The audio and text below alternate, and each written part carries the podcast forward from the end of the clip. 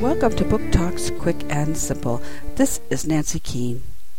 Iris is waiting and waiting for Gregory to be born. Her aunt is expecting, and Iris is so excited. She thinks of all the things that she's going to teach Gregory, all the things they can do together. But when will Gregory get here? Everyone she asks seems to have a very different answer. Waiting for Gregory by Kimberly Willis Holt. Holt, 2006.